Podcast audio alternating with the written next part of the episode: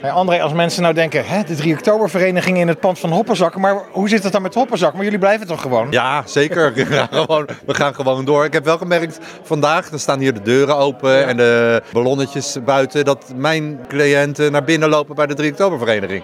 Dus die stonden hier al aan de toonbank. Ja. En dan is het van nee, de Hoppenzak moet u hiernaast zijn. Uh, maar ja, het versterkt elkaar waarschijnlijk. Misschien... Jullie, jullie, hebben ook veel met elkaar natuurlijk. Zeker, zeker, zeker. zeker. Als uh, aankleders van de optocht hè? De, de optocht komt er weer aan. Ik, ik, moet nog kijken wat er precies aangekleed moet worden. Dat, dat is nog steeds niet bekend. Dat is altijd heel erg laat. Oké, okay, dus water en vuur, ja, daar ja, kan je alle kanten ja, mee op. Ja, nou, ik weet wel ongeveer wat er komt. Alleen nog niet wie en in welke maat. Oh, dus, dus, we kunnen nog niet beginnen.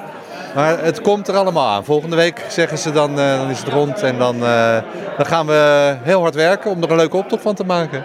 Dus jullie hebben het kledingverhuurbedrijf een beetje anders ingedeeld, zodat er een plekje over is voor de 3 oktobervereniging? Ja, inderdaad. Ja, we hebben de, de, de trouwjaponnen weggedaan. Dat, dat uh, liep niet meer. De kinderkleding hebben we de helft gereduceerd. Wat rekken erbij, dingen tegen het plafond gehangen. Ja. Om, om dit pand leeg te krijgen. En ja, een leuke buurman erbij.